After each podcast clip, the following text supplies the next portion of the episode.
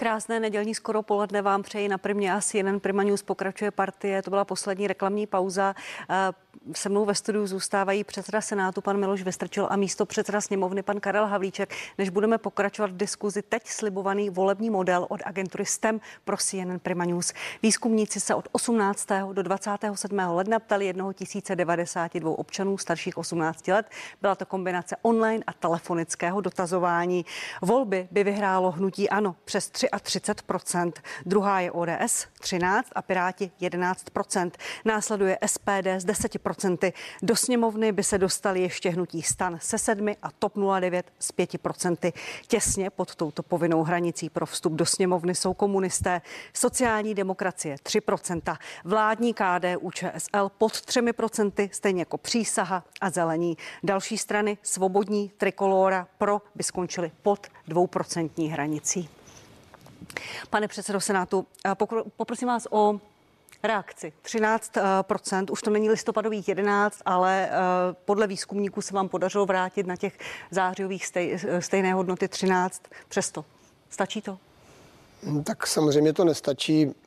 Jestli to je nějaký první náznak dalšího růstu, se teprve uvidí a já si myslím, že základem volebního úspěchu je to, jak dlouhodobě pracujete a zda dosáhnete těch cílů, který jste mm, deklarovali. A v tomto směru já jsem eh, mírným optimistou, protože jsem přesvědčen, že ta druhá polovina toho vládnutí eh, této koaliční vlády eh, by měla vést k tomu, že lidé pocítí pozitivní dopady těch kroků, které vláda udělala a e, tím pádem i ty preference ODS a případně dalších koaličních stran půjdou nahoru, ale je před náma hodně práce a ta práce musí být tvrdá, také ji musíme dobře prezentovat a takzvaně prodávat. To si myslím, že také e, by mohlo být lepší, než tomu je dnes a to je asi můj komentář.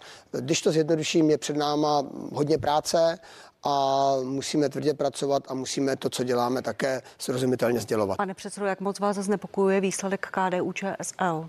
Já nechci být zlá, ale oni mají stejně jak přísaha Roberta Šlachty. Oni klesli pod 3% lidovci.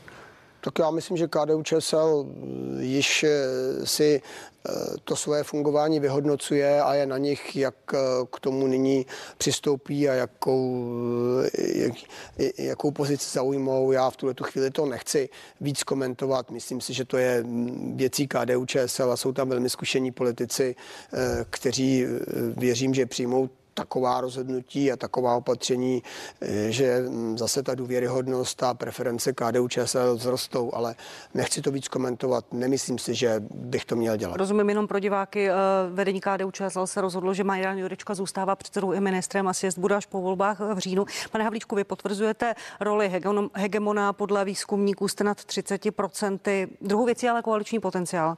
Mě zajímá, pokud byste vyhráli volby, jakou vládu byste chtěli sestavovat a s kým?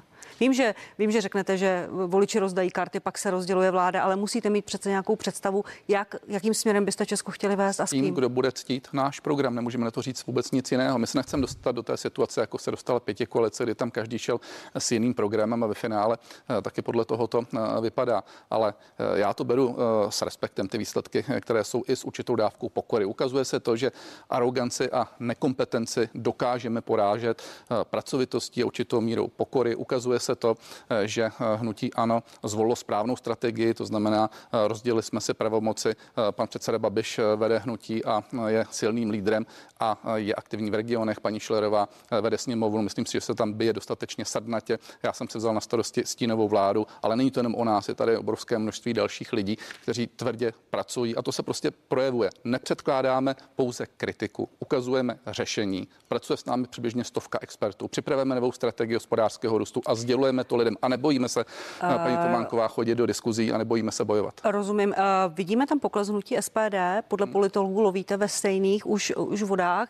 Uh, je to uh, ten pokles uh, SPD podle nich na úkor uh, vlastně hnutí ano. Uh, když vezmeme uh, výroky třeba i pana Babišek, včera řekl uh, v v novinkách a v právu, že pokud vyhrajete volby, odstoupíte od nákupu F-35 nadzvukových stíhaček, pokud letadla nebudou včas dodána. Ukazuje se, že je to úplný nesmysl, planý slib. Neříká to Andrej Babiš jenom proto, že cílí na voliče tady toho smýšlení? Ne, tak postupně prosím. Za prvé musím polemizovat s tím, že lovíme ve vodách SPD. My máme naše interní průzkumy profesionální, které říkají to. Toto je také profesionální průzkum. Ano, ne, ale které říkají to, že jsme získali nemálo procent už i ze spolu zejména, to znamená z tohoto uskupení. My s nikým žádný snětek neuzavíráme, s nikým nejednáme dopředu, ani s ODS, ani s SPD, jak nám podsouvá ta či ona strana. My se soustředíme na to, aby jsme byli autentickým hnutím. Co se týká eh, těch F35, my jsme jasně řekli to, že budeme ctít obchodní dohody, že budeme ctít mezinárodní dohody. Myslím si, že to pan Babiš řekl naprosto jasně, ale pochopitelně, že řekl, že třeba, aby se taky závazky dodržovaly. To znamená, musí být plněny ze strany dodavatele a eh, poté logicky budeme smlouvu ctít. To znamená, my nenecháme nikoho, aby s Českou republikou zametal. A ať už se jedná o eh, BVP, ať už se jedná o eh, F35, my jsme řekli, že z našeho úhlu pohledu to bylo předčasné rozhodnutí, že to bylo zbytečné rozhodnutí, že se mělo daleko lépe vyjednávat, že se měla nechat udělat velmi podrobná konkurenční nabídka Gripenu a že jsme neměli okamžitě přistupovat na to, že se nyní uzavřela ta smlouva. Ale stejně tak jsme řekli, že si uvědomujeme, že Česká republika je součástí mezinárodního prostředí a že je třeba toto ctít. Já jenom dodám, že ani kdyby ta letadla nebyla dodána včas, tak budou de facto zaplacená a podle té smlouvy eh, od, eh, ta cena vratná není. A Andrej Babi říká, my F-35 nepotřebujeme. S tím souhlasíte? Eh, my potřebujeme takovou obranu, která bude dostatečná z úhlu pohledu České republiky. A my jenom říkáme, že Gripen nám nabízel švédský výrobce. My jsme o tom jednali i se švédským velvyslancem. Nikdo nepochopil dodnes, proč se to udělalo takto narychlo, takto rychle když jenom podotýkám, že Gripeny nás stojí 1,7 miliardy korun ročně, končí uh, ta smlouva 27, obce na rok 2029, takže díky tomu, že se to takhle udělalo, tak to bude o dalších 6 miliard korun navíc do roku 2035, protože se pochopitelně Švédové postavili před hotovou věc. Nikdo se na to nepodíval i z úhlu pohledu nejenom přímé investice, ale investice do infrastruktury, investice do logistiky, do lidí a do Eh, toho, čemu se říká provozní eh, náklad. To znamená, toto všechno jsou důležité věci a i Gripen bude mít letadla páté generace. Ale my jsme jenom tvrdili, dejme tomu dva roky, tvrdě vyjednávejme, nechme si udělat opravdu podrobné konkurenční nabídky a poté rozhodneme. I kdyby se nakonec někdo přiklopil nebo přiklonil k F-35, mohly ty F-35 být nepochybně levnější. Přikláněla se k ním sama armáda. Pane, pane předsedo Senátu, já vám dám prostor eh, reagovat na výrok Andreje Babiše, který včera silně zarezonoval a potom se ještě doptám k Rusku. Já na to budu reagovat trochu obecněji. Víte, oni jsou vlastně dvě možnosti Eh, jak eh, dva koncepty toho, jak dělat volební kampaň. Eh, ten první je takový, že se díváte, co chce nebo co si myslí většina a děláte si na to průzkumy veřejného mínění a podle toho tu kampaň a ty své názory a ta svá prohlášení upravujete nebo modifikujete a když zjistíte, že třeba F35 úplně všem se ten nákup nelíbí, tak to trošku jako relativizujete, zase ne úplně, abyste neodstoupili od toho, co už, od čeho není možné odstoupit a, a podobně to třeba uděláte v případě důchodu, když vidíte, že důchodový účet bude v obrovském deficitu, tak zase řeknete, eh, že teda vlastně jo, že by bylo potřeba udělat reformu, ale že v tuhle tu chvíli by se určitě nemělo nikomu ubírat. A když jste v opozici, tak se tady ten způsob hodně dělá luxusně, protože vlastně vy to odpovědnost, znamená přiklonit se, přiklonit se k té většině v těch věcech je poměrně jednoduché a potom vám to uh, přináší ty body a vy bobknáte a rostete a rostete a někdo říká, že to je díky tvrdé práci a stovkám expertů, které má. A druhý ten koncept eh, té volební kampaně je, že řeknete, že chcete, aby aby tady se dobře dařilo i našim dětem a vnoučatům a že nechcete, aby eh, ten stát eh, se tak rychle zadlužoval a že si myslíte, že by se tady některé věci měly změnit a modernizovat a že bychom měli zajistit energetickou bezpečnost na dlouhou dobu dopředu a tím pádem hm, třeba i jít do věcí, které dříve se nedělaly, protože jsou velmi nepříjemné a nepopulární a jdete zatím a těm lidem to postupně vysvětlujete a potom samozřejmě tu popularitu buď ztrácíte nebo nějakou dobu trvá, než, než dojde k tomu nějakému ocenění. nemůžete dávat, a to nejsou vaše to jsou, peníze, pane a to předsedo. Jsou, a to jsou vlastně ty dva možný koncepty přístupu e, k tomu, jak tu politiku děláte a stává se v té politice, že zvítězí ten populistický nebo ten přístup, který, který počítá s tím, že se hlavně chcete zalíbit a ne, je to nakonec na mě, je to, je to možný reagovat. a nebo, nebo jdete tím druhým přístupem a e, někdy se to kombinuje. Tak to prostě je a já teď nemluvím o žádné straně a ať se, to, každý, ať se divák vybere. A e, já jen říkám, že to jsou dva koncepty. Já jsem přístup, já jsem příznivcem toho konceptu, že se říká, e, ty věci říkají a že se říkají i nepopulární věci a že se nemění ta strategie podle toho, co si v daném okamžiku lidi myslí, pokud jsem přesvědčen, že mám tak, pravdu, že to je nutné. A někdo bylo... může být při, příznivcem jiného konceptu. Tak to rozumím. Mluvíte velmi obecně, pane předsedo Senátu. Že, to každý, že si to každý jako přesvědčil, ať se podívá dozadu, jak se kdo chová, jak kdo mění názor nebo nemění, co pěkně, říkal. Já vám dám o F35, o jakém populismu tady zde mluvíte? To jsou vaše peníze, pane předsedo? Jedná se o 135, já jsem mluvil, že existují dva koncepty. Pane předsedo, jsme vedení slyšeli. volební kampaně, získávání předsedo, voličů. Každý ať si prostě vymyslí a každý ať si řekne, kdo eh, ke kterému konceptu má Pane blíže. předsedo, s dovolením jste měli reagovat na F35. Ty stojí 150 miliard korun a dalších 200 miliard korun bude stát uh, jejich provozování. A my jako opozice férově tvrdíme, že se mělo jednat i s Gripenem, který to nabízel zjevně levněji. A netvrdíme to pouze, my zeptejte se švédského velvyslance.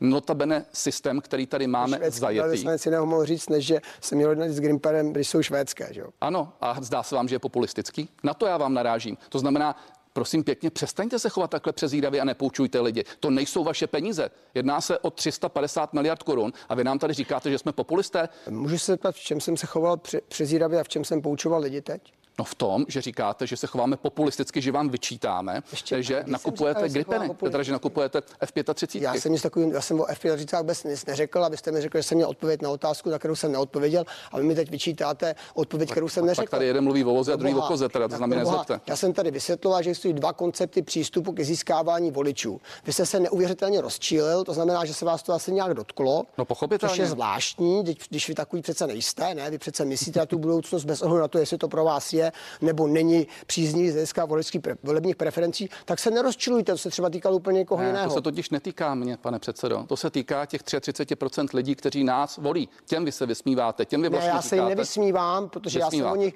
já jsem, já jsem protože ty lidi to trápí, že jsou dva možný koncepty k přístupu.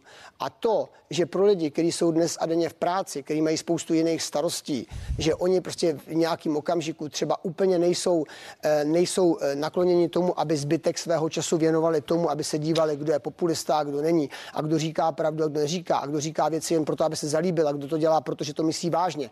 To dá práci. A já mám možnost dneska říct, že by bylo dobré, kdyby jsme se všichni nad tím, kdo dělá politiku za jakým účelem a s jakými úmysly tak, zamysleli. Pánové, a prosím, abyste se na tom prosím. zamysleli. Já neříkám, kdo to dělá tak nebo tak. To Přes... nechávám na nich. Přestaňte, a vy se prosím. cítíte uražený. Ano. Nevím proč, protože já jsem o vás nemluvil. Vy jistě říkáte ty věci tak, že je to všechno v pořádku. Vy vlastně říkáte, vážně. že třetina lidí jsou blbci. A to není je to, to co nám vadí. Vůbec to, to, to není pravda. Pánové, mnohokrát děkuji. Miloš Vystrčil, předseda Senátu, byl mým hostem. Děkuji vám na shledanou.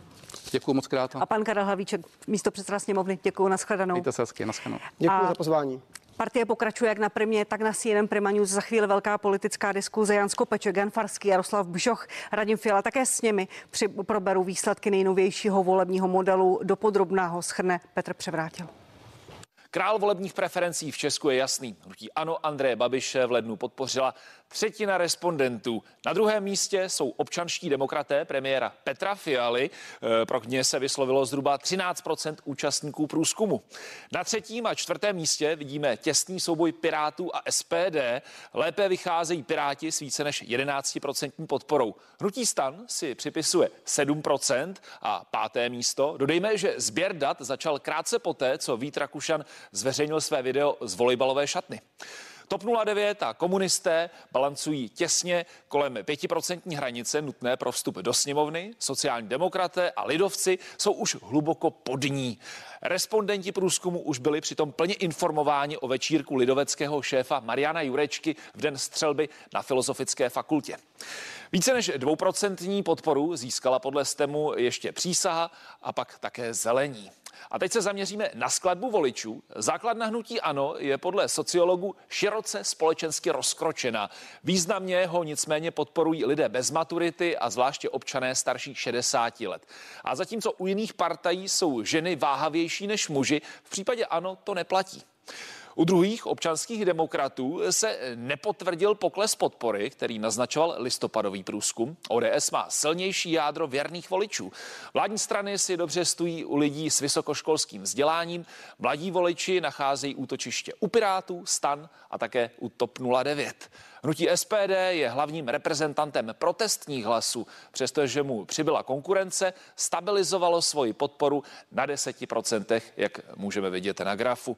Průzkum společnosti STEM pro CNN Prima News probíhal na vzorku téměř 1100 respondentů a předpokládá 60% volební účast. Tak schrnutí exkluzivního volebního modelu od agentury STEM pro CNN Prima News. Teď už slibovaní hosté velké politické diskuze. Pan Jan Skopeček, místo předseda poslanecké sněmovny z ODS. Dobrý den. Krásné poledne, děkuji za pozvání. Pan Jan Farský, místo předseda hnutí Stan. Dobrý den. Dobrý den. A pánové z opozice, pan Jaroslav Bžoch, poslanec za hnutí Ano. Dobrý den. Dobrý den. A předseda poslaneckého klubu SPD a místo předseda hnutí, pan Radim Fiala. Dobrý den. Dobrý den a děkuji za pozvání. Pánové, výsledky eh, nejnovějšího volebního modelu jste viděli. Já vás na začátek poprosím o jasnou, stručnou odpověď, spokojenost, nespokojenost, pane Skopečku. Eh, tak spokojenost s druhým místem, ale nespokojenost s celkovými preferencemi, to musí být samozřejmě mnohem výš. Děkuji, pane Farský. Tak já jsem rád, že rosteme, ale byl bych radši, kdyby jsme rostli ještě rychleji.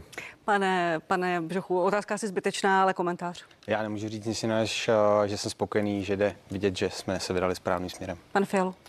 Já chci poděkovat všem voličům SPD, nicméně připravujeme nové osobnosti, připravujeme koncepci a doufám, že v souvislosti s tím porostem. Děkuji, pane Farský, já navážu u vás. Eh, hnutí stan vkročilo ostře do té kampaně. Podle mnoha komentátorů, politologů jste sundali už ty rukavice i, i ve vládě. Vít Rakušan plní média svými debatami s občany. Podle interních informací jsou ostatní strany hodně naštvané. Zajímá mě, jestli to nebylo příliš brzy, jestli jste do toho nevkročili příliš brzy, jestli to nemůže změnit i dynamiku ve vládě. Taková ta debata uvnitř stanu o tom, že ne se všemi kroky jsme úplně spokojeni a zároveň, že ne všechny kroky vlády umíme vysvětlit a rádi bychom vysvětlovali, tady byla dlouhodobá. Zvláště z regionu se ozývala a my jsme už s Danuší Nerudovou celý podzim strávili objížděním regionů, debatami s občany a tu zpětnou vazbu jsme měli jasnou. Takže ty debaty u nás na předsednicu celostátní výboru vedly tímto směrem. A my jsme se rozhodli, že má smysl vyrazit právě do těch míst, kde máme tu nejmenší podporu dlouhodobě což je Karvina, Most, Sokolov a další města a pokusit se bavit. A když se podíváte na uh, ty debaty a na to, jak pan Rakušan, pan první místo předseda vlády a náš předseda vystupuje, tak on obhajuje kroky vlády, obhajuje celou vládu. Zároveň je připraven tam, kde se něco nepodařilo, přiznat i nějaké pochybení nebo ne něco, co se přesně mělo povíst, jak mělo. Takže on to je, byť to není úplně vždycky tak přesně chápaný, tak je to prostě cesta k tomu, jak dostat tak dobrý volební výsledek, abychom udrželi SPD i ANO mimo vládu. Pane Skopečku, když vidíte debaty bez cenzury, já nevím, jestli jste si pouštěl všechna te setkání, Vít Rakušany streamuje, eh, tak souhlasíte s panem Farským? V čem, jestli souhlasím? Jestli je to cesta, jak vysvětlovat lidem, eh, co se povedlo, co se nepovedlo, se. nebo je to prostě věc, která vnáší jinou dynamiku do, do vládních stran a kritizuje se, já si myslím, strany. že každý politik, který to myslí vážně, a tak musí vést se svými voliči i nevoliči eh, diskuzi eh, pravidelnou. A celé volební období, jestli si někdo vzpomene, že teď začne jezdit do regionu a přetočí nějakým způsobem volební preference, tak to není. Já samozřejmě po svém regionu, po středních Čechách, ale i mimo region výjíždím poměrně často a setkávám se se svými voliči, se svými oponenty. Považuji to za nedílnou součást mý práce. Nedovedu si představit, že bych mohl být dobrý politik bez toho, aniž bych dostával jak pozitivní, tak negativní zpětnou vazbu. Jde o to, jakým způsobem to pak komunikuji, jestli eh, to je PR kampaň spíše, která má pomoci eh, té pošramocené značce, než aby aby eh, vedla skutečně k nějaké komunikaci eh, mezi voličem, nebo jestli je to opravdu férová eh, komunikace s cílem Vy si dozvědět se na to na tu retorickou otázku, kterou tady pokládáte. No tak bylo zřejmé, jak to začalo. Začalo to drobným útokem na pana premiéra, vymezováním se vůči koalici. Takže já si myslím, že spíše než o komunikaci s voliči stanu nebo s nevoliči stanu je to snaha nějakým způsobem se vyprofilovat v rámci, v rámci koalice. To musí být přece všem jasné. Nikdo nevěří tomu, že se stan teďka rozmyslel a zač- chce začít jako komunikovat s voliči. Tak to říkám, to musíme každý Než dělat. přejdu k opozici, začali jsme roztržkou uvnitř vládních stran. Pane Farsky, pojďte reagovat. Já si myslím, že to není roztržka. Já bych absolutní většinu podepsal. My za občany jezdíme celé roky. Od eh, několikrát měsíčně jezdí paní hejtmanka Středočeského kraje Petra Pecková za občany. Eh, Jezdíme my s Danuší Nerudovou, všichni naši lidé, protože jsme zvyklí žít v těch regionech, prostě komunikujeme, setkáváme se. Tady je rozdíl v tom, že je to hodně vidět, protože je to hodně vypjaté. Ale co bych, eh, co bych řekl, ano, my se snažíme vylepšovat pošramocenou pověst a to vlády, protože prostě vláda ztrácí podporu a proto my vyrážíme do těch regionů a teď v tuto chvíli nejvíce viditelně Vít Rakušan, aby tu pověst co možná zlepšil. Za chvíli jestli se k tomu dostanu, reakci. pane Skovičku. Úplně se to nedaří ve chvíli, eh, kdy pan eh, vicepremiér oznámí poměrně zásadní věci kolem Česu, které se pak ukážou, že nejsou pravda. Zahýbá to s burzou, to podle mého názoru úplně jako obraz vlády nezlepší, to je na to potřeba jít trošku jinak. Za, chví, za chvíli se k tomu dostanu. Eh, Ta, ta slova tady budou ještě, ještě znít. Pane Bžochu, eh, hnutí stan eh, roste v těch průzkumech, je tady poměrně viditelná kampaň Víta Rakušana a, a hnutí ano velmi útočí na hnutí stan. Cítíte tam ohrožení? Cítíte tam rostoucí potenciál? Je to ten důvod? Já si nemyslím, že by to byl důvod, že cítíme ohrožení od, od hnutí stan. A My spíše poukazujeme na to, kdo za hnutím stan stojí. a Pořád ještě nedokoučenou, nedokoučené kauzy typu dozimetr, které byly ze stanem. A to je celé, na co, na co poukazujeme. Bezpečnostní riziko pro zemi, řekl Karel Havlíček. Řekl to a řekl to v návaznosti na to, řekl to v návaznosti na to, co se stalo právě na té diskusi, už to tady bylo zmíněno, že prostě pan vicepremiér, který nikam vyjede, a víme, že jsou vyhrocené velmi ty debaty, to já zatím vidím pouze marketing teda z mé strany, ale pak je těžké, když prohlásí něco, že vykoupíme čest. Jsou to, je to ohrožení, je to ohrožení bezpečnosti, protože samozřejmě na energetice jsme závislí. Takže pokud ty debaty dělá, já mu eh, to nijak nezazlívám, je to, je to komunikace eh, vicepremiéra a hnutí stan. Na druhou stranu by měl být opatrný ve svých vyjádřeních, protože to nejde o to, že jestli to udělá rozkol v koalici, eh, to nás ve finále může jenom těšit, ale jde o to, co tam říká a jak z toho pak my ostatní máme vybruslit a říkat ne, to se nestane a tu situaci například na trhu právě s cenými papíry uklidňovat. Takže to je nebezpečí. Pane Fialo, uh, ze druhého jste klesli na čtvrté místo SPD. Vít Rakušan jezdí do regionů, kde hnutí stan nemá dobré výsledky, často se tam objevují vaši příznivci. Mhm. Je to vidět z jejich rétoriky, ale často se i k SPD hlásí. Odpovíte na to nějak? A Myslíte na tu konkrétní debatu? Na tu kampaň. Na tu, na tu jednu konkrétní debatu pana Rakušana? Hmm, Dvě byly, myslím, dvě byly v Karviné a v Ano, Sokolově. my jezdíme taky. A Já myslím, že to není žádný problém. Já si myslím, že to, co jsme tady viděli od hnutí stan, i ta kampaň, která začala v té, v té, v té šatně, eh, si myslím, že to je, to je boj spíš mezi ODS a, a hnutím stan, kdy hnutí stan říká prostřednictvím pana Rakušana, já jsem ten správný lídr, ne premiér Fiala, já jsem ten správný lídr. To je boj mezi nimi dvěma a nás se to eh, vlastně vůbec netýká. A já si myslím, že, že toho využili, že toho využili potom ne příliš úspěšném, nebo možná úspěšném pro diváky, ano, videu s Nutelou, takže eh, pan Rakušan udělal něco, něco podobného, v, hm, řekl bych, v nějaké eh, lepší kvalitě, no ale já si myslím, že to, že to ničemu eh, výrazně nepomůže. Ale dovolte mi ještě reagovat na pana Farského, kdy řekl, Naším základním cílem je, aby hnutí ANO a SPD nebylo ve vládě. Já tomu nerozumím. Vy přece byste vaším základním cílem by mělo být zlepšit životy lidí a ne bojovat proti nějaké politické opozici. Tak naším hlavním cílem je zlepšit životy lidí a ne to, aby hnutí stan nebylo ve vládě. Tak, eh, pane Fialo, ještě dovolte jednu otázku na vás, na, na SPD, neparlamentní pro, které cílí na protestní voliče stejně, stejně jako vy, má novou posilu Michala Haška a tento týden se předseda té strany setkal s Milošem Zemanem. Eh, implikují, že chtějí nový směr, odkazují se na Roberta Fice. Jak to vnímáte? I tu posilu v podobě eh, Miloše Zemana, který se s panem Reichlem vyfotil. Já si myslím, že Miloš Zeman se setkává s mnoha politiky, konec konců Tomio Kamura se s ním setkal asi před měsícem, mají z toho fotky, dobře si popovídali, bylo to fajn a myslím si, že to nic neznamená. Co se týče... Necítíte v tom ohrožení? Ne, vůbec ne, protože my jsme vyprofilovaná politická strana, máme dlouhodobý politický program, kvůli kterému nás ti voliči volí. My to říkáme každý den, denně, opakujeme ten náš politický program, snažíme se přesvědčit ty lidi, že to je správná cesta. A myslím si, že i konec konců ve vaší reportáži se objevilo, že hnutí SPD je stabilizované politické hnutí na politické české politické scéně, takže myslím, že se nemáme čeho. Děkuji. Pojďme v, tu, v té diskuzi pokračovat, ale pojďme si pustit slova eh, Víta Rakušana na debatě v kulturním domě v Sokolově, která silně rezonovala. On se tam vyjádřil v tom smyslu, že plát, eh, stát plánuje ze státní Česu vykoupení minoritních podílů. O tom tahle vláda jedná, připravuje se to, jsou tam minoritní akcionáři, ti se nějakým způsobem samozřejmě musí vyplatit. Tahle vláda o tom v rámci svého volebního období musí rozhodnout. Rozhodnout ano či ne, nebo jak, ale rozhodnout. Vývoj těch slov v čase, pak se Vít Rakušan omluvil, eh, vzal ta slova zpátky. Pane Farský, bylo to přeřeknutí nebo podřeknutí? Já nevím, byla to jednoznačně chyba.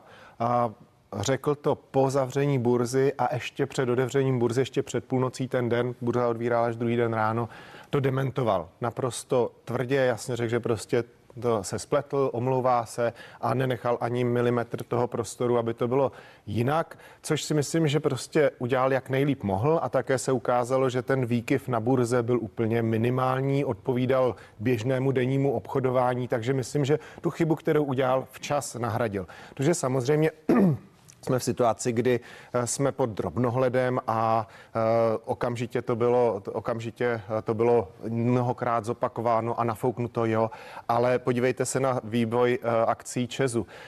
Šli z 1200 korun na těch 800, 900, co jsou dneska, spadly od chvíle, kdy je Lex Čes ve sněmovně od loňského léta. To je ta změna. Tady tentokrát, v ten den, kdy se, ten den potom, co to Vít Rakušan řekl a omluvil se za to, co řekl, tak to nebylo ani půl procenta ten pohyb kurzu eh, Česu, takže neublížilo to. Naštěstí to neublížilo a naštěstí to včas dementoval dříve, než se otevřela burza, aby to mohlo být, eh, mohlo být, eh, vli, mě, mohlo na tom Promiňte, pane Farský, přece ale nejde jenom o burzu. Pokud první vicepremiér vlády řekne takovou věc, která je kurzotvorná, ale mm-hmm. říkám, nejde jenom o burzu. V kulturním domě v Sokolově pak to dementuje za pár hodin na to, jak mají občané vládě věřit, co dělá, co nedělá, jak jí mají rozumět. Mě tam... Jsou ty škody daleko větší než jenom, jenom burza? Já tam vidím, že on se nějak nevykrucoval, prostě řekl, udělal jsem chybu, omlouvám se, spletl jsem se, tečka. Udělal to během pěti hodin a bylo to, bylo, tím to pro mě bylo uh, ukončeno. To, že to mělo další příběh, že to třeba i někteří, kteří mohli mít zájem na tom, aby se ten uh, kurz pohyboval, protože samozřejmě ten pohyb může, může přinést zisk, stabilní trh nic nepovede, nevím. Ale výsledek je ten, že on udělal chybu, tu chybu přiznal, omluvil se, a vysvětlil, jak to bylo. Já už, ano, na začátku udělal chybu, ale pak už nevím, co měl udělat víc a jinak. Pan Rakušan jde ještě do šesti měst do, do konce března. Pane Skopečku, co to čekáte? Ta kampaně jde, je ostrá. To se musíte zeptat eh, kolegů a marketérů, vy? to se musíte zeptat marketérů z nutí jako eh, před, stan, ty jako se teď tvoří tu, ODS. Eh, tu kampaň. Já, podívejte se, já zase budu smířit, chybu politici prostě občas udělají. Občas řekneme něco, co se nám nepovede, něco, co, nemá, co jsme neřekli na správném místě ve správný čas. Já se potom nechci vozit. Já vždycky já, ve vašem studiu jsem to dělal několikrát, když jste se ptala na čes a tak dále, tak já jsem říkal, bavme se o tom velmi, prosím, opatrně, protože to je Ehm, prostě firma, která je společnost, která je obchodovaná na burze, jakékoliv silácké vyjádření eh, v jakémkoliv televizním programu nebo v debatě eh, prostě může pro to politika mít plusové body na pár sekund, ale tu firmu to eh, prostě může poškodit. Takže já všechny politiky prostě nabádám k tomu, že je spousta téma, ve kterých se můžeme přetahovat, ve kterých můžeme být silní, ale jsou některé věci, které prostě musíme komentovat velmi opatrně a čes mezi to patří. Já to snažím dělat od samého začátku. Už ve chvíli, kdy se tady otevírala debata, jak, co s Čezem, jak bude vypadat, jak bude vypadat, eh, eh, co se s ním bude muset udělat, aby se mohly stavět nové jaderné bloky a tak dále a tak dále. Ale o tom budeme to, prosím, mluvit na vládě. Nejhorší možný způsob eh, komunikace těchto témat je na podobných debatách samozřejmě. A pane Pšochu, Vít Kušan v podstatě řekl jenom to, co chce a říká otevřeně už několik měsíců, neli let Andrej Babiš. Znárodněme čes, můžeme, můžeme vykoupit minoritáře, budeme si potom dělat, co chceme jako stát. Dává za příklad Francii Emanuela Macrona s tím, jak vykoupil energetickou společnost. Vás to muselo těšit, že tam toto Vít Kušan řekl. A teď mluvíte o bezpečnostním riziku. Mě by samozřejmě těšilo, pokud by se proto vláda možná rozhodla. Budeme se o tom bavit i v budoucnu kvůli dostavbě Dukován a Temelínu, kdy to bude potřeba. Budeme potřebovat muset s Česem něco udělat. Je pravda, že se bavíme o zastropování cenu u výrobců, takže tam by to taky se hodilo. Ale tohle je na velkou politickou a hlubokou debatu. A toto jsou, já tady podepisu slova kolegy Skopečka, toto jsou věci, které se nemají hlásat nikde na veřejné debatě, když o nich nevíme. My si musíme jasně určit, co chceme, jakým směrem chceme jít a musí to udělat vláda. A pak, když budeme mít nějakou strategii, tak musíme postupně říct, jakým stylem převezmeme minoritní akcionáře, jakým stylem se s nimi pořádáme, jak to udělá Čes. A pak s tou strategií můžeme jít ven, ale pokud ji nemáme dopředu jasnou. A tady to nikdo nikde řekne na veřejné debatě. A, a zase chápu to, omluvil se, chyby děláme všichni, jsme všichni jenom lidi, ale to jsou tak velká témata, že se nemůžou debatovat prostě na takovýchto debatách bez toho, bychom tam měli podklady, abychom tam měli širokou politickou schodu. A to je ten problém. Proto jsem říkal, že by to mohlo být i bezpečnost bezpečnostní riziko v oblasti energetiky. Pane Fialo, je opravdu ta chyba Víta Rakušana, za kterou se omluvil, tak strašná? No tak samozřejmě vicepremiér vlády by se asi měl kontrolovat i na těch debatách a neměl by ne, neměl by mít tolik emocí a říkat všechny věci. Ale, ale mě to taky až tak nevadí. Mně, já si myslím, že důležitá věc je ta, že, že nebo daleko horší je, než to, že to řekl, je, že ta vláda s tím fakt nedělá. A já nemám žádné informace z vlády jak o tom. Víte, že s tím vláda co, nic nedělá? No, protože se nic neděje. Protože vytahuje z Česu Winfoltex uh, daně z, z vysokých zisků, pardon, uh, vysoké zisky, dividendy vytahuje z Česu a kdyby místo toho, že to vytahuje do státního rozpočtu, zaplatila ty minoritáře, tak už tak za dva roky to má zaplaceno a je to pryč a prostě je to státu. A měla to udělat už dávno a to je daleko horší než to, že tam Vít Rakuša něco říkal na debatě. A směrem k Česu jsme se dozvěděli tento týden ještě jednu zásadní zprávu a tudíž, že role jaderné energie má být silnější, než se mohlo laické veřejnosti zdát. Místo jednoho bloku chce vláda stavět čtyři, v tendru zůstali místo tří jen dva zájemci, francouzská EDF a jeho korejská KHNP. Pane Skopečku, uh, obejde se toto bez nějaké vlastnické struktury Česu? Není vlastně, nejsou ty vlastně nádoby úplně spojené? No to určitě ano, ale já prosím, fakt buďme obezřetní. Je přece zřejmé, že eh, česká energetika musí být postavena na jádru. Náš energetický mix musí být postaven na jádru. Ve chvíli, kdy jsme si zakázali uh, využívat jediný uh, energetický zdroj, který v České republice máme, a sice uhlí, uh, zakázali jsme si to, tak prostě spolehat se na obnovitelné, lépe řečeno občasné zdroje, které fungují ve chvíli, kdy to ta energetika nejméně potřebuje, tak my potřebujeme jako velmi silné zapojení jádra. Myslím si, že v tomto smyslu eh, ten krok eh, směrem urychlit eh, tender, jít krok po kroku a skutečně mířit k tomu, že tady budeme stavět nové bloky jaderných elektráren správný.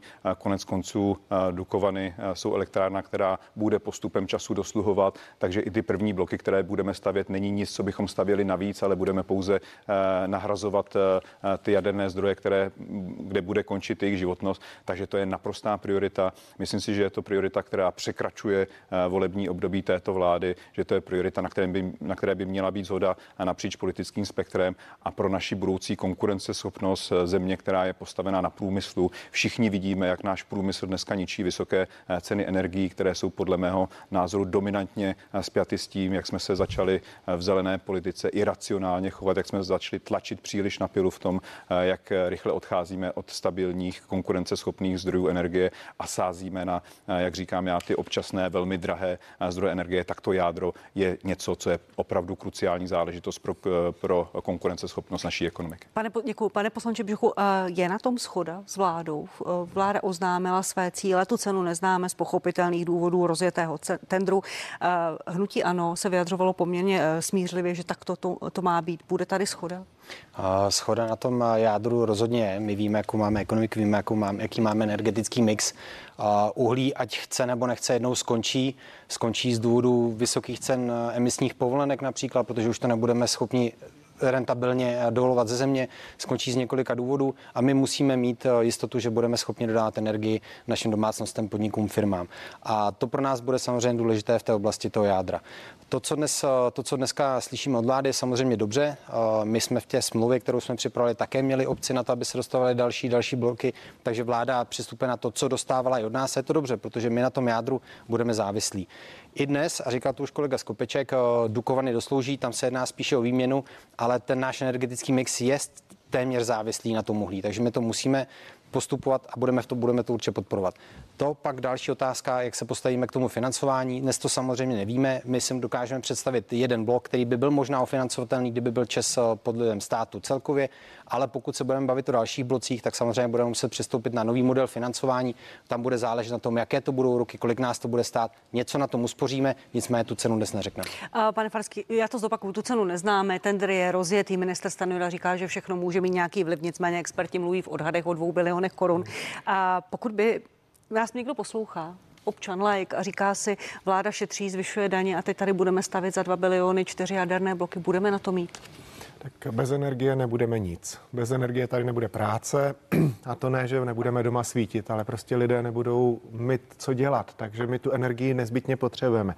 Já uh, si úplně neschodnu malinko v tom uh, přístupu k těm obnovitelným zdrojům energie. Já myslím, že my jsme tam hodně zaspali. Když se podíváte i na celou Evropu, kolik v Evropě vytva- se vyrábí přes obnovitelné zdroje energie, tak jsme snad po Černé hoře na tom nejhůř, jako v tom energetickém mixu. Protože Na druhou tady... stranu nemáme vítr jako dánové, nemáme slunce jako francouzi. To bychom mohli říct, že nemáme slunce jako Poláci, ale Poláci dělají daleko násobně víc, než to, co děláme my. Takže vítr nevyužíváme, nevyužíváme OZT, využíváme vodu, ale souhlasím s tím, že ten základní mix nebo základní pilíř je, eh, je u nás jaderná energetika a pak jde o to, ty, ty levnější zdroje, protože ty obnovitelné zdroje energie jsou dneska už levnější a vidíme to, když se podaří, že zafou fouká v Dánsku, jakým způsobem jde cena až do mínusu nejen v Dánsku, ale i v České republice. A co když nefouká? Výkyvově. A k tomu je potřeba právě ten čes plus uh, uložení energie. Uh, ona vláda nemá na výběr, ona musí jít tou cestou. Uh, je pravda, že i, uh, i uh, jaderné palivo musíme nakupovat zahraničí, No, protože nás tady uh, Sovětský svaz v 50. letech uh, vytěžil, protože si obsadil Jáchymov a naše zdroje a ten dostupný uran prostě odvezl do Ruska. A to jsou věci, které nám za ně nikdy nezaplatil, ale my je dneska budeme muset draze nakupovat. Přesto jiná cesta prostě není a my tu energii, energii eh, elektrickou energii potřebujeme, bez ní my se jako nemůžeme fungovat jako společnost. Eh, pane, pane Fialo, když vláda tento týden oznámila, že čtyři jaderné bloky místo jednoho, Maleky to možná uh, překvapilo, experty ti tvrdí, že nikoli a že v tendru uh, už nejsou, uh, nejsou američani, Westinghouse. Vás to překvapilo, pane Fialo? Co myslíte? myslíte? Celá ta zpráva, čtyři bloky plus dvě firmy místo tří. No tak na jednu stranu mě to překvapilo, na druhou stranu ne. Já vám řeknu proč. Protože my jsme, my potřebujeme jadernou energii, bez ní se neobejdem. Prostě nesouhlasím tady s panem Farským, že to můžeme nahradit prostě obnovitelnými zdroji. My jako Polsko nemáme moře, nemáme tolik hor, nemáme ty místa. Pořád tady někde lítají letadla, jsou obce jedna vedle, vedle sebe, takže prostě geopoliticky nebo ge, eh, prostě geograficky my, my nemáme, my nemáme tolik prostoru na obnovitelné zdroje. Takže já jsem rád, že, že se vláda rozhoduje, že postaví hned čtyři bloky, bloky a to z toho důvodu, že my jsme tady deset let spali. Tady se přece měl stavět telefi, te, Temelín už od roku 2012 a ten se zastavil a dneska už vlastně ty ty bloky, kdyby se začal stavět 2012, tak už by dneska skoro byly další dva bloky Temelína a byli bychom A komu, na tom, to, dá, na komu to dáváte za vinu, pane, pane Fialo, no, že, to se, prostě že se nic nedělalo, že ten tender stál? Politickou situací vlády, které tady vládly, prostě uh, já nechci ukázat na jednoho člověka, ale, ale tím vším Česká republika deset let spala a mohli už tady pomalu stát dva nové bloky na Temelína. Takže jsem, jsem rád, že se rozhodli, že to budou čtyři bloky. To znamená, eh, ať jsou dva tam nebo dva tam, ale teď, když stavíme jenom ty dva v Dukovanech, to nic neřeší. Ta kapacita té výroby zůstane stejná. Ale dovolte mi říct ještě, ještě dvě věci. To, že odešel, že odešel Westinghouse z toho tendru, no tak uh, já se nedivím, ti tři se prostě dohodli, kdo bude kde stavět a, a teď francouzi s jeho Korejcema se domluví, že budou stavět v České republice, Westinghouse eh, v Polsku a já se bojím toho, co jsem říkal na začátku, že nám budou dodavatelé diktovat ceny, eh, za kolik to bude. Protože tím, že se rozdělili, tím, že si to rozdělili, to pole v té střední Tady Evropě. Jak to víte, že se rozdělili no pole no, tak, v Evropě? Protože Westinghouse řekl, že u nás stavět nebude a že v tom tendru nebude a zůstanou tam francouzi. Takhle to a neřekl Westinghouse. Vláda řekla, že nesplnil některé podmínky. No, podmínky. Podle insiderů no. se Westinghouse dost nesnažil, ale takhle to nikdo přece neřekl. Jako, ne, nezlobte se na mě, ale že se Westinghouse dost nesnažil, je, je, je, je velmi fádní uh, formulace a já bych řekl, že se nesnažil, protože bude stavět někde jinde, protože má samozřejmě podepsané uh, smlouvy v Polsku. Ale to je jedno, to je, to je druhá věc. To znamená, dodavatel nám, dodavatele nám tady v České republice budou diktovat cenu a to je podle mě špatně. A poslední věc, ještě mě dovolte jednu větu, kterou chci říct. To uhlí. Já s tím nesouhlasím. To uhlí nemůže skončit. Uhlí může skončit v situaci, kdy budeme mít jiné relevantní zdroje, kterými pokryjem ten nedostatek energie, kterou dneska vyrábíme z uhlí. A říkám to tady opakovaně a budu to říkat, protože ten problém, že nebude dostatek energie, přijde. Pane Skopečku, k zájemcům o tu zakázku, američané jsou e, de facto venku, měla by nebo hraje tom tendru roli to, co říká pan Fiala, nebo hrají tam zájmy i, i jednotlivých firm a jednotlivých zemí, protože se bavíme o obrovské zakázce a tak Já taky nejsem insider, nemám jakoby přesné informace, ale já jsem to četl podobně. Myslím si, že Westinghouse má už zasmluvněný celou řadu projektů a myslím si, že by měl problémy vůbec zvládat to, takovou výstavbu, a, takže proto podle mého názoru k tomu rozhodnutí vedlo, ale to je moje úvaha čistě jako osobní, nemám k tomu, říkám, žádné detailní informace. Určitě platí, že čím více eh, subjektů v tom tendru je, tak to je lepší jako pro cenu finální. V tomto smyslu je to bez zesporu ztráta, že mezi sebou nebudou konkurovat tři a že budou mezi sebou konkurovat dva. Dobrá zpráva je, že eh, oba ty subjekty, které to chtějí, tak počítají s velmi nadprůměrným zapojením eh, českého průmyslu. Musíme si uvědomit, že ta výstavba jaderné elektrárny není jenom o té energii, byť je to to nejdůležitější, ale že to bude podle mého názoru impuls pro celou českou ekonomiku a pro velkou část průmyslu a oba ty subjekty počítají s nadpoloviční vlastně zapojení z celé té zakázky našeho průmyslu. To je jedna věc. Druhá, ještě bych rád řekl k té, k té ceně. Ono se na to nemůžeme dívat jako na jeden časový okamžik. Ty jaderné bloky se budou stavět strašlivě, samozřejmě dlouhou dobu postupně, takže i to financování bude rozložené v čase v mnoha letech, takže ta částka samozřejmě se bude nějakým to cash flow, to placení se bude nějakým způsobem odvíjet. To je jedna stránka té mince. Druhá stránka té mince je, že ve chvíli, kdy hm, třeba Německo podle mě absurdně zavíralo jaderné elektrárny a tak dále, tak eh, ta energie bude v budoucnu potřeba, čili to, co se bude eh, produkovat a to, co se bude prodávat, bude bez zesporu ziskem pro, eh, pro toho majitele těch elektráren, čili není to jenom o té ceně, je to i o budoucích výnosech, které, které z té elektřiny budou. Otázka samozřejmě je velmi těžká a to je o tom financování, jaká ta cena za těch několik, za těch mnoho let ve finále bude a to je ta nejistota, proč se mimo jiný bavíme o tom, co s Čezem udělat, aby jsme byli schopni ty elektrárny postavit a proč se třeba minoritní akcionáři toho bojí, což jako rozumím tomu, že nechtějí jít do projektu, který, eh, který samozřejmě eh, jim negarantuje to, že, že to bude projekt ziskový. Samozřejmě tam ty zájmy jdou proti sobě. Pane, pane, pane Břuchu, pane poslanče, měla by nebo hraje roli v, ve výběru dodavatele těch jaderných bloků pouze ta ekonomika a smluvní podmínky nebo i geopolitika? Ve všech takovýchto projektech chceme, chceme nebo nechceme, bude hrát roli, roli geopolitika. Na druhou stranu dva finální, tedy dodavatele možný jsou francouzi a jsou to jeho Korejci, kde s oběma stranami máme velmi dobré vztahy, ať už obchodní, tak, eh, tak diplomatické. Takže tady v tom si myslím, že to ten eh, rozhodující moment nebude, že opravdu budeme dát na to, kdo nám dá tu technologii, kterou my potřebujeme a kdo nám ji dá samozřejmě za rozumnou cenu. Ale zase vracíme se k tomu, že ta otázka té ceny je dnes taková, že my to nevíme. My co, nej, co bychom potřebovali co nejdříve a je trošku škoda, že s tím začínáme až teď, kdy po dvou letech uh, říkáme, že postavíme těch bloků víc, kdy to ještě nemáme připraveno na notifikaci Evropské unie, tak v tu chvíli my oddalujeme tu znalost té ceny, takže to bude to potrvá nám taky nějaký, nějaký ten další rok a to je ten problém, na který my upozorňujeme. Ale jinak uh, nemyslím si, že by tam hrála roli. V tomto konkrétním bodě nebude hrát roli geopolitika. Bude nebo nebude, pane Farský? Myslíte máme, v tom, koho vybereme? Ano, máme zájemce z Francie a z Koreje. Eh, ty firmy mají nějakou historii, mají něco za sebou, vidíme, jak staví nebo nestaví jaderné bloky.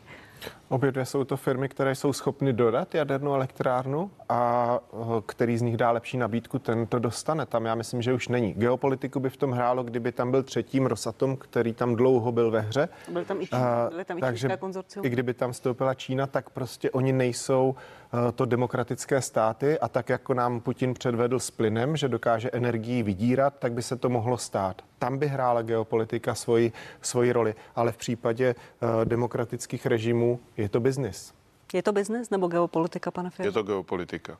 Protože když jsme se rozhodovali, když jsme o tom mluvili, tak eh, bylo jasné, že a koalice, pěti koalice dělala všechno pro to, aby tam eh, Rusko a Čína nebyly. Uh-huh. Co se týče Ruska, tomu rozumím, to chápu, ale My ale tak se vyjadřovali i bezpečnostní, ale bezpečnostní jasně, jasně, bezpečnostní jasně, komunita. a já tomu rozumím, a já s tím souhlasím a rozumím tomu, ale co se týče Číny, nevím, proč by nám nemohla Čína udělat nějakou nabídku, protože i kdyby nám ta Čína udělala tu nabídku, jak bychom věděli, za kolik to staví v Číně ty elektrárny a mohli bychom snižovat nabídky těch tady těch uh, uh, jihokorejců, francouzů a Westinghouse a podobně. Ale jak říkám, dneska nám oni říkají, říkají 2 biliony a, a já jsem se hlásil, abych vám to řekl. To říkají my, experti odhadem. My, když jsme mluvili před dvěma lety na tom stálem výboru pro jadernou energetiku, kolik to bude stát, tak jsme se bavili, že ty dva bloky v Dukovanech budou stát 150 až 300 miliard. Tak dneska chceme čtyři, tak to není tak složitá matematika. 150, 300, i kdyby to byla ta horní hranice, tak je to 600. A dneska nám říkají 2 biliony. Tak z toho, z toho pramení to, že si myslím, že nám dodavatel říká, kolik to, říkají, kolik to Nechám jenom reagovat pana Farského, nebudu re- oponovat sama. Vy jste kroutil hlavou, když pan eh, Fiala říkal, že by Čína měla se toho tendru účastnit. A pustit do toho Čínu a předstírat, že je partnerem, aby jsme hnuli s cenou, no to by předně ty, kterých by se to mělo týkat francouzů a jeho korejců, prostě stejně nemohli brát vážně. Takže podle mě by to vliv na cenu nemělo, kdybychom dopředu řekli, že Čínu nevezmeme, ale budeme se bavit o její ceně. To, že je potřeba jednat dále, to, že je potřeba na té ceně pracovat, protože každá koruna, která se zaplatí, pak bude započtena buď to ve státním rozpočtu, nebo bude uh, započtena v ceně energie, je nutné. To teď je to složité vyjednávání, ale ještě čekáme na nabídky. Zatím jsou to čisté spekulace a ty 2 biliony je čistý odhad. A je to věc, do které bude potřeba vstoupit a myslím si, že do toho má vstupovat v tu chvíli i opozice, protože je to skutečně národní zájem tady mít eh, dostatek energie. Jenom říkám, ano, ze 300 miliard 2 biliony.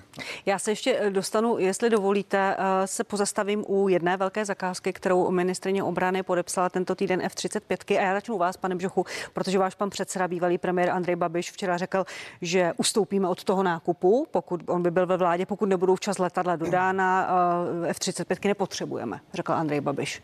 S tím souhlasíte? Bavíme se o tom, jestli ta smlouva je oboustranná takým stylem, že pokud do, do, dojdeme k jakémukoliv problému s F-35 a nebudou dodány včas, tak aby mychom, aby mychom zabezpečili náš, náš letový, náš vzdušný prostor a zabezpečili naše cíle a naše úkoly v rámci NATO, tak doufáme, že tam je nějaká klauzule, která nám dovolí od té smlouvy ustoupit, zjevně, protože bude po, po, Zjevně poškozená. není, protože ministrině obrany řekla, ne, neodstoupí a moc dobře to ví. Mluví o Andreji Babišovi. Tak uh, ví to Andrej Babiš, nebo víte to, nebo pouze hrajete do, do, na, tu, na tu strunu voličů, kteří nechtějí zvyšovat dodávky, to není, to není výdaje na obranu a nechtějí kupovat tak to, ne, to? Není to o tom, není to, vůbec to není o výdajích na obranu, vůbec to není o tom, že bychom chtěli obranu nějakým způsobem podrývat. Když se podíváte na to, když jsme nastoupili do vlády, tak během naší vlády se výdaje na obranu zdvojnásobily. My jsme vždycky armádu podporovali a podporujeme ji nadále. A vůbec to není o tom, že bychom nechtěli žádná letadla, že bychom snad byli tak naivní, že nepotřebujeme žádnou stíhačku. Jde o to a jednáme o tom, že my jsme neoslovili, nejednali jsme blíže se Švédy o Gripenech, abychom vůbec prodloužili smlouvy dosavadní, protože my tam pořád máme eh, prostor, když i s obcí nám skončí letadla Gripeny v roce 29, tak než nám dojdou F-35, co budeme dělat? Ano, budeme vyjednávat nejspíš se Švédy, ale už jsme v horší pozici. Tak jde o to, porovnat si, kolik nás stojí pronájem těch Gripenů, kolik by nás stál do budoucna i na nových letadlech zmodernizovaných. To jste říkal tím, i před tou smlouvou, ale od nákupu odstoupíme, pokud letadla tady nebudou včas, říká Andrej Babiš. Podle ministrině Černochové nemluví pravdu a pouze znejišťuje veřejnost a možná i naše spojence. Není to znejišťování veřejnosti, je to o tom, abychom se podívali na nějaké další věci, které můžeme udělat. Samozřejmě, pokud budeme ve vládě, ty letadla mají být v roce 31, to než, než, než se do toho roku dostaneme, tak to samozřejmě několik let před námi. se nebudete. Člověk nikdy neví u nás. Ale ta letadla už debata... do té doby asi budou i zaplacená podle té ano, smlouvy nebudou vrátit pokud, peníze. Pokud bychom, pokud bychom se dostali do stavu, a já si myslím, že v té smlouvě, pokud budeme respektovat mezinárodní právo, tak není přece možné, abychom zaplatili letadla. A pokud se Američanům nepodaří, protože už dnes zaostávají se svými dodávkami, nám říct si v roce 31 letadla nebudou, nebudou ve 35, nebudou ve 40, tak my nebudeme mít ani korunu, nebudeme moc odstoupit a nebudeme mít jak chránit náš vzdušný prostor. To je přece bezpečnostní riziko. Pánové z vládních stran, pokud jste si včera přečetli slova Andreje Babiše, co jste si pomysleli? Pane Skopečku? Já si myslím, že je to, a rozumím, že úplně kolega není teď v jednoduché roli, že to není občas snadné eh, komunikovat a vysvětlovat eh, svého předsedu. A já si myslím, že tady to byla skutečně spíš eh, snaha cílit na své voliče, kteří třeba výdaje na armádu nevidí úplně jako, jako prioritní. Snaha získat pro mě trošku laciné politické body, ale nechci to tady kolegovi vyčítat. Rozumím, že to má složitý. To, podívejte se, jestli já nejsem žádný armádní expert, ale všichni říkají, že F-35 nejsou jenom o těch letadlech, že to je de facto celý nový systém pro armádu, že to že to, to tady před že to překreslí, vysvětlovala že to překreslí celý systém, na jakém armáda funguje. Je zřejmé, že jestli to tak je, tak dávno předtím, než sem přijde první stíhačka, se na to celá ta armáda, infrastruktura té armády musí připravovat. Představa, představa, že do toho bude český stát, česká armáda investovat, připraví infrastrukturu a následně se nějaká zakázka bude rušit, to si myslím, že i ve chvíli, kdyby hnutí ano bylo ve vládě, jakkoliv si to nepřeju, tak věřím, věřím, že eh, zvítězí přece jenom nějaká míra zodpovědnosti za eh, český stát a takovéto eh, kroky, které dneska můžou nalákat jejich voliče, ve finále ne, neudělají. Znejistil vás slova, pane Farsky, Andreje Babiše, která, který včera řekl, že by od té smlouvy ustoupil? Já bych chtěl říct, že ty dvě témata, která jsme teď diskutovali, a to energetika a obrany schopnost, jsou přesně dvě témata, která jsou propojena tím, že posledních deset let byla zanedbána. A my teď doháníme to, co prostě chybělo potřeba dodělat, eh, dohnat, eh, aby jsme měli dostatek elektrické energie a potřeba také dohnat, dohnat obranný schopnost. A F-35 jsou prostě nejlepší letadla, jediný letadla pátý generace, který můžeme tady získat. Eh, naši spojenci s nimi souhlasí, nakupují je také, protože spolu dokáží komunikovat a bude naše Česko ale bude ta i Evropa, i NATO bude bezpečnější s tím, když budeme mít nejlepší zbraně. Zároveň je potřeba říct, že 2% HDP, která dáváme na obranu, nemají jenom uh, tu pozici těch útrat, ale jsou to i investice. A my se musíme snažit, aby byly využity i v dalších oblastech. Od výzkumu a vývoje v Česku přes, přes startupy, do kterých je možné investovat, do výstavby infrastruktury. Protože když nemůžete přesouvat armádu, nejste obrany schopní. A to jsou věci, o kterých máme dále mluvit. Ale F-35 jsou pilířem naší obrany schopnosti, jsou pilířem našeho spojenectví a je dobře, že do nich jdeme, protože budeme schopni uh, přinést větší bezpečnost našim občanům. Ještě reakce pana Fialy, prosím. Jo, tak uh, prosím vás, teď, teď jako selským rozumem. Uh-huh. Za posledních pět minut jsme tady říkali 2 biliony za energetiku, teď tady říkáte 200 miliard, 300 miliard plus infrastruktura nová, další stovky miliard, tak komu to vezmete? Komu to jako vládo vezmete ty peníze?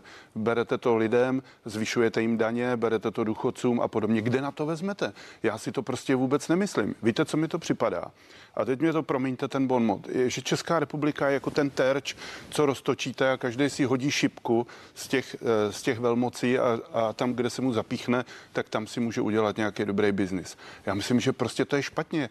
Já myslím, že místo 35 jsme mohli mít gripeny, které nám za 10 miliard nabízejí nabízeli, že, že, nám je, eh, že nám je zmodernizují, že nám je zmodernizují do, eh, do takové situace, aby jsme s nimi mohli lítat i v NATO, aby byli, aby byli kompatibilní s NATem a podobně. Ale my ty peníze prostě jako země teď nemáme. Já si myslím, že, že, že musíme že musíme na ty peníze dávat pozor a ne, ne prostě se chovat tímhle způsobem. Já rovnou přejdu eh, k ekonomice, k návrhům Národní ekonomické rady vlády, která radí vládě, jakým způsobem um, nastartovat ekonomiku, pane Skupečku. A já se zastavím u velmi konkrétního návrhu, a to je zákonník práce. Vy už jste se několikrát vyjadřoval, že byste byl pro.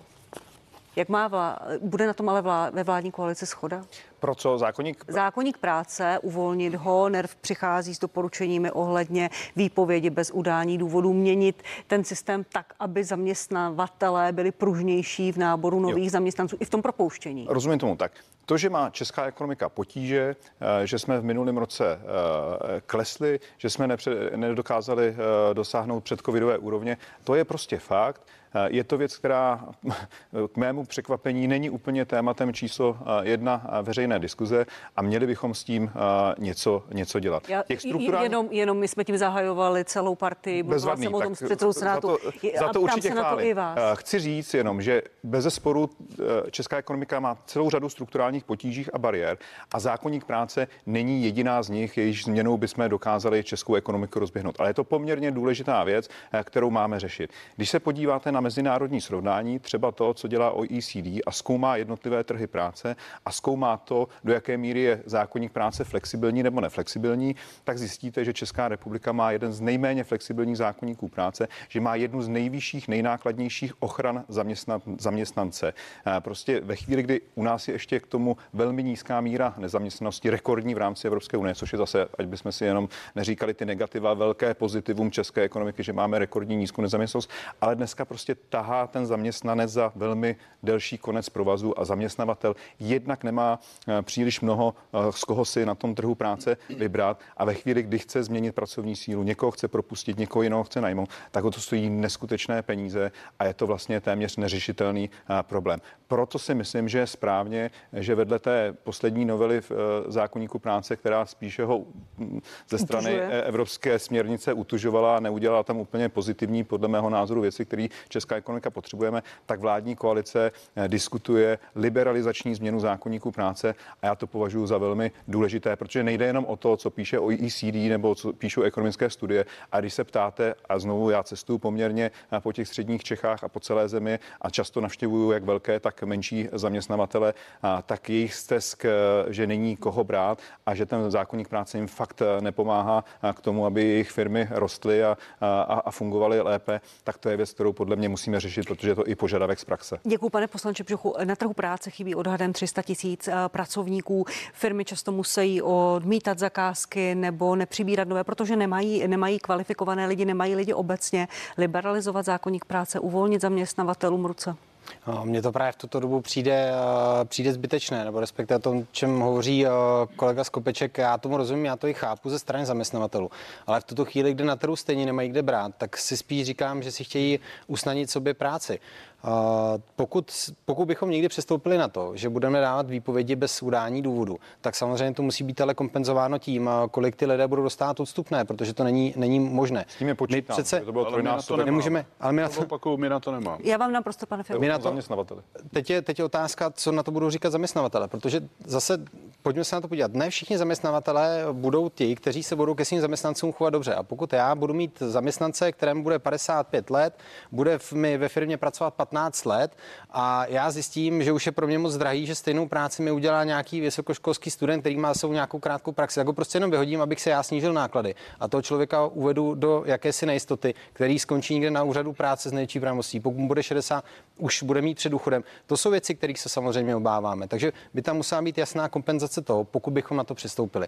A, a dále, to o tom nerv samozřejmě, že by tomu přizpůsobil i zaměstnanci, a tak dále. Zaměstnanci, ano, ale kde na, zase, kdo to bude teda platit? Já nevím, jestli zaměstnavatele, protože už dnes mají zaměstnavatele přece možnost. Já, když se budu, když se budu chtít s někým ve firmě rozloučit a budu mu chtít kompenzovat eh, ten, to odstupné, tak s ním udělám dohodu a řeknu mu, já ti zaplatím místo dvou platů, ti zaplatím pět platů a můžeš jít. Takže ta varianta už je dneska. A, pane Farský, velmi stručně už nás tlačí čas vypovědi bez udání důvodů s nějakými samozřejmě podmínkami, jak navrhuje NERV, ano nebo ne? Já tady souhlasím s panem Skopečkem, jak to uvedl, protože tady se podle mě uměle vytváří dojem, že je to nějaký souboj zaměstnance se zaměstnavateli. Oba dva se potřebují. Zaměstnavatel potřebuje zaměstnance, zaměstnanci chtějí práci.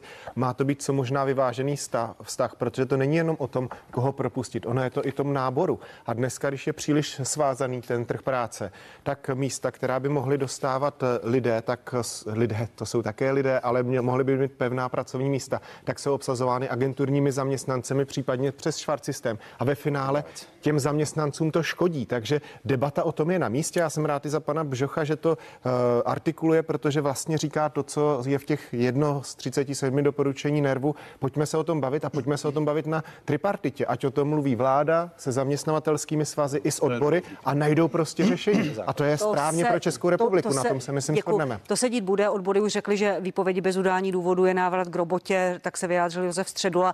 Uh, pozice SPD, ano nebo ne? Liberalizovat zákonník práce, uvolnit ruce zaměstnavatelů? Já jsem přesvědčen, že že v, tom, v těch návrzích nervů jsou daleko, daleko fakt jako lepší věci, než zrovna tohle. Tam je to, že se, že se sníží zdravotní sociální u malých firm, zdravotní prevence, snížení byrokracie, spousta kvalitních věcí. Ale tohle je úplná katastrofa. Jako uh, někoho, někomu dát výpověď z práce bez udání důvodu, no tak to vám garantuju, že pokud SPD bude někdy ve vládě, tak první den, co v té vládě budeme, tak to zrušíme. Protože pokud chcete liberalizovat zákonník práce, OK, já s tím souhlasím, ale musí to být po konsenzu sociálních partnerů. To znamená odboru i zaměstnavatelů. A nemůže to být tak, že že se nějaká vláda rozhodne, protože to je fakt jako, to je fakt jako vážná věc. Děkuji vám, pánové, za vaše jasné odpovědi. Tripartita o tom samozřejmě bude jedna, to jsme slyšeli i od odborů, i od Ministerstva práce a sociální věcí. Jan Skopeček, Jan Farský, Jaroslav Bžoch a Radim Fiala byli mým hosty. Naschledanou. Děkuji, krásný den. Děkuji za pozvání. Děkujeme, pěkný den. A vám, milí diváci, děkuji, že jste sledovali partii na Primě nebo CNN Prima News. Tady na CNN Prima News pokračuje další diskuze, přidáme další názory v partii Plus. Já vám přeji hezkou neděli.